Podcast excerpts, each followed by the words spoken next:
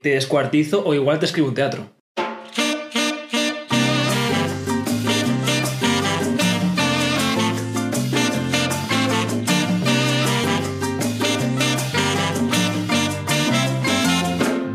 Bienvenidos a Etimónobos.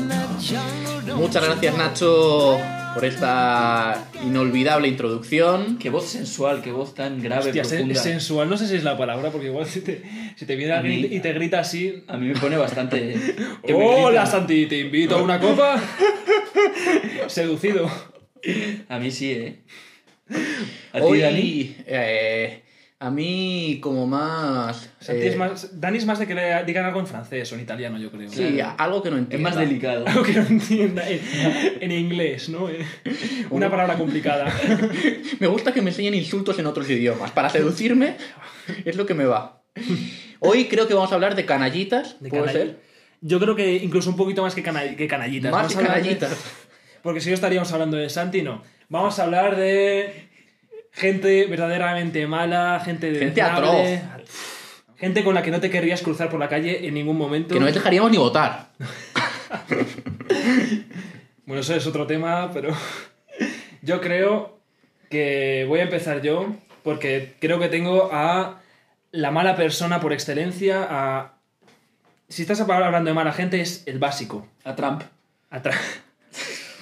Ojito, ¿eh? Fake news, fake news. Ojito que mientras grabamos este programa al pobre Trump se está comiendo un fraude que, que a ver, ¿eh? Que a ver. Indignante. Indignante lo de Trump. Indignante. Os vengo a hablar de asesino. De asesino. Igual si os vengo a hablar de Trump. Asesino es una persona que mata con premeditación y alevosía. O sea, es decir, no, no es una persona que mata, es una persona que mata y lo ha planificado y mata a propósito. Vale. Asesino viene del árabe... Voy a intentarlo. Hashashashelon. Bueno, no ha estado tan mal, ¿eh? No ha estado convencido. No ha estado tan mal. Y además mal. A ti te has seducido porque te ha dicho algo en un idioma que no entiendes. Me ha... Vamos. Se me han caído ahora mismo los calzoncillos.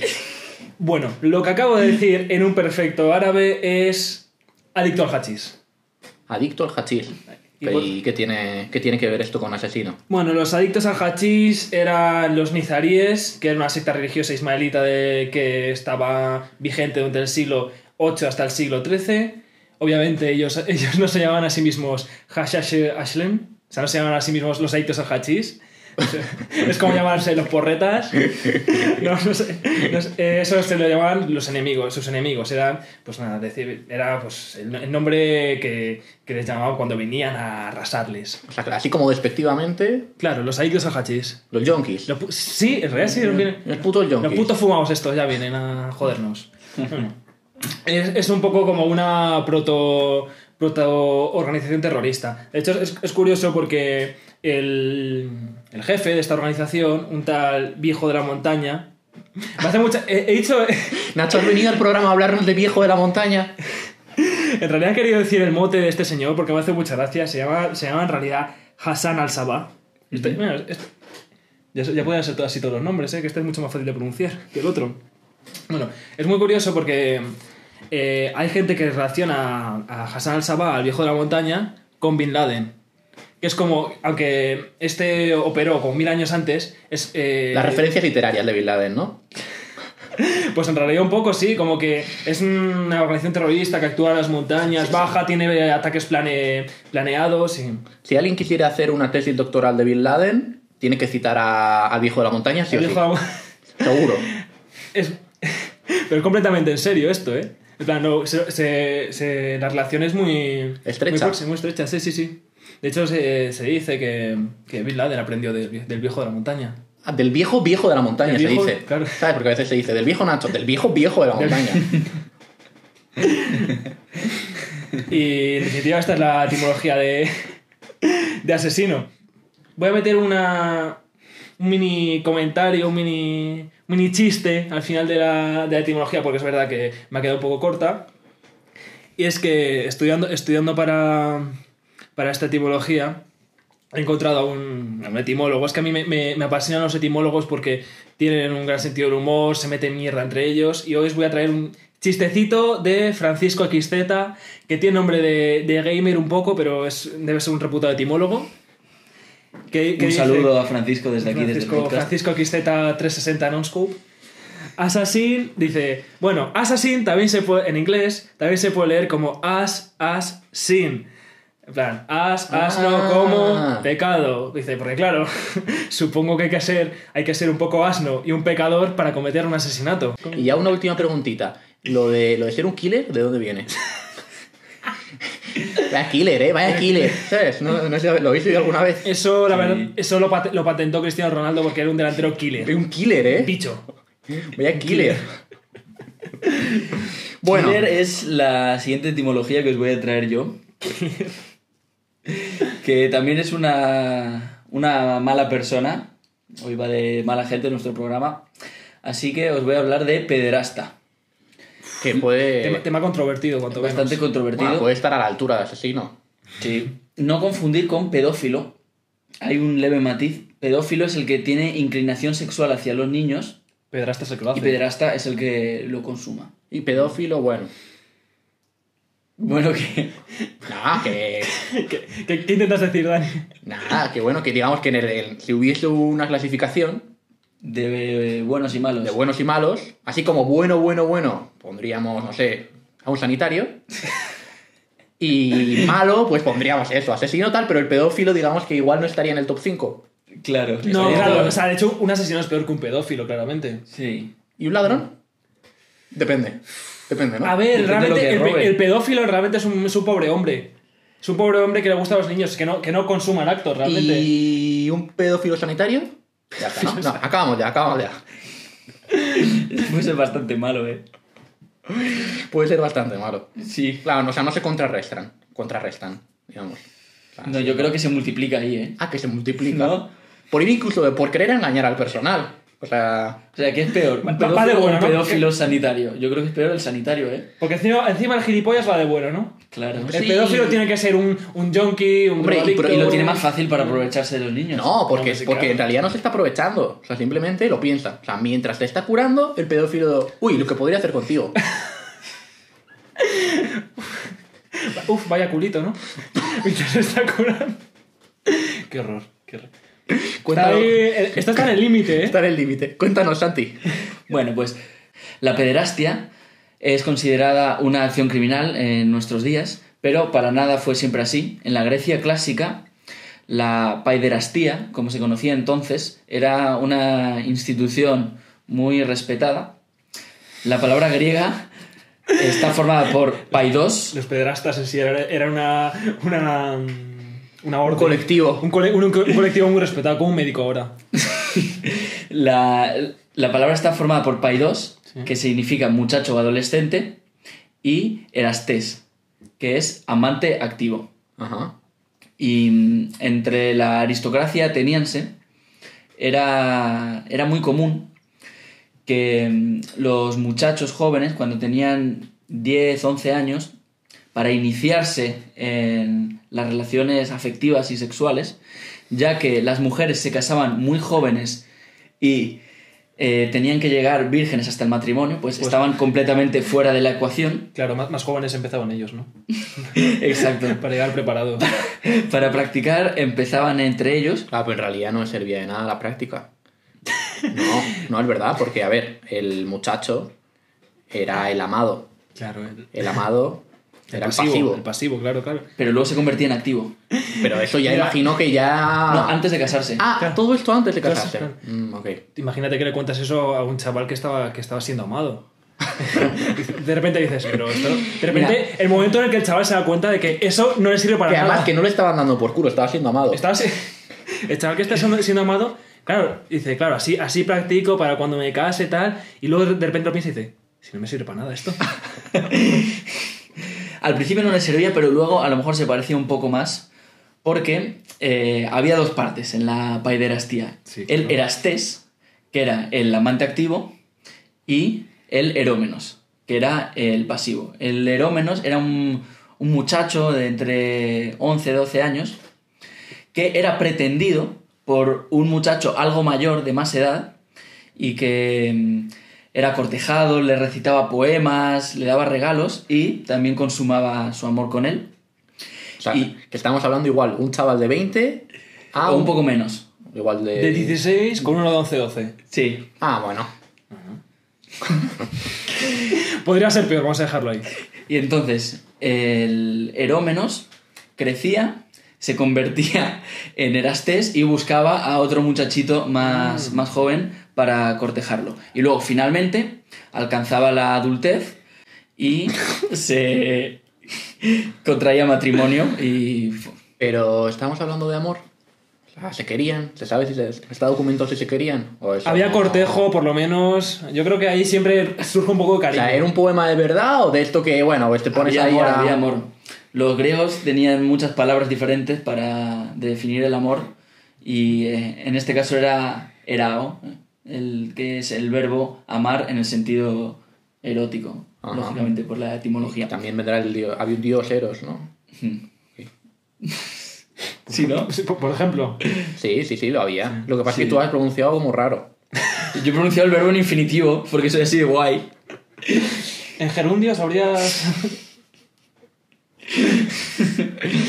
Es muy curioso porque en, en el banquete, en el diálogo que Platón le dedica al amor, se, se habla del amor desde una perspectiva homoerótica y en muchos casos todo esto que tú estás comentando de hacia... digamos, entre los affairs que tenía la juventud entre ellos. Sí. Que es muy curioso, muy curioso. Pero yo creo que, en general, todos tenemos teníamos un poco la concepción de que realmente los que se follaban a los niños, dicho así, hablando en plata, eran los, los maestros planos. Imaginaos a un Sócrates de cincuenta años mmm, con un niño de once. Es que esto, hasta cierto punto, ocurría... Y había hombres adultos que seguían buscando el contacto sexual con niños y adolescentes. Y aunque era tolerado hasta, hasta cierto punto, ya no, no estaba tan bien visto. Y de hecho los romanos tenían un miedo atroz a, a la influencia griega en, en su educación debido a que era vox populi, uh-huh, que los retores y los pedagogos griegos se aprovechaban sexualmente de, de los alumnos y era algo que las familias romanas no podían permitir bajo ningún concepto y por eso se los expulsó en el siglo segundo a, ¿A, a los pedagogos griegos o a...? A los pedagogos griegos, sí. Ah, sí. Es curioso, es curioso. Sí. Pues la verdad es que... La puta hostia, Santi. Muy interesante. Muy interesante. Y ahora creo que Dani va a dar eh, el remate final a este programa. De el, rem- el remate final. De mala gente. Yo os traigo... Pues mira, el mío no es un alguien, sino es una forma de que tendríamos de definir igual o un pederasta o un asesino. Porque os voy a hablar de la palabra sádico. Ojito. Que eso es de lo peor, porque puede ser de la montaña, porque puede ser asesino, pero como encima ya lo hagas ahí como ahí como con gusto. Que este programa ha sido un descenso a los infiernos. Hombre, total, total. La palabra sádico eh, deriva de un nombre propio de el Marqués de Sade, no sé si os suena. Sí. Que la verdad es que hay muy pocas personas en la historia que hayan tenido el honor de, de crear un adjetivo a partir de su identidad, ¿no? Como mucho kafkiano o... Draconiano. Draconiano. Y para que este señor haya dado pie a la palabra, al adjetivo sádico, os podéis imaginar que telita. La verdad es que para hablar del Marqués de Sade es complicado porque es fácil confundir la obra del Marqués de Sade, que fue un escritor, uh-huh, con la vida del propio Marqués de Sade. Yo os voy a contar un poquito de qué fue la vida de este señor, que os podéis imaginar por el título nobiliario que nació en una casa de ricos. Cuando era muy joven eh, se dedicó al... fue militar y lo hizo bastante bien, con muchos honores, etcétera. Uh-huh. Y en un momento dado le casaron, porque era bueno lo que te pasaba en esa época, que en un momento dado te casaban. Te casaban. No había otra. Lo que pasa es que al marqués le iba la marcha. Y ya a los cinco meses de haberse casado... orgía.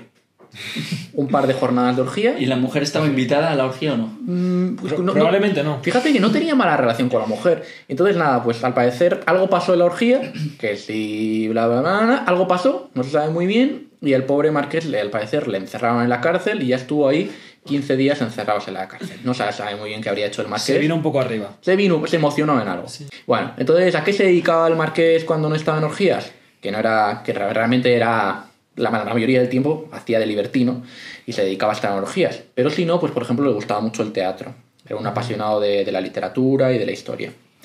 Lo que pasa es que ya unos años después llega el primer escándalo. El gran primer escándalo, que es el escándalo de Arcueil. Arcueil, parecido.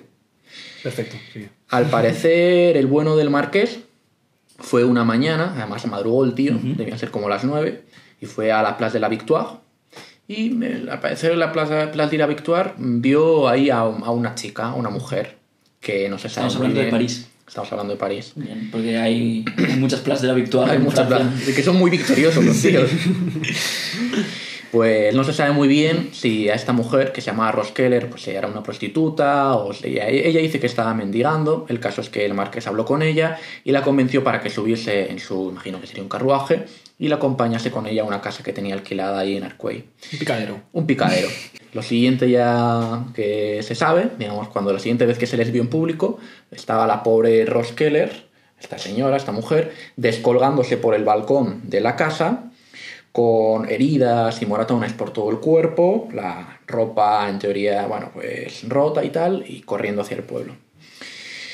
Llegó al pueblo, la atendieron unas señoras que había ahí y dijo que este Marqués la había llevado a su casa, la había hecho desnudarse, la había atado de pies y manos, después eh, la había estado fustigando, la había hecho cortes y sobre los cortes había echado cera ardiente. Hostia puta. Muy sádico todo, ¿no? Uf, qué horror. Este le denunció al Marqués. Al parecer, a los pocos días fueron unos amigos del Marqués con un sobrecito que le dieron a Roskeller. Uh-huh. Y, y efectivamente esta mujer de, eh, retiró la denuncia. Pero... Eh, Disculpa un segundo, Dani.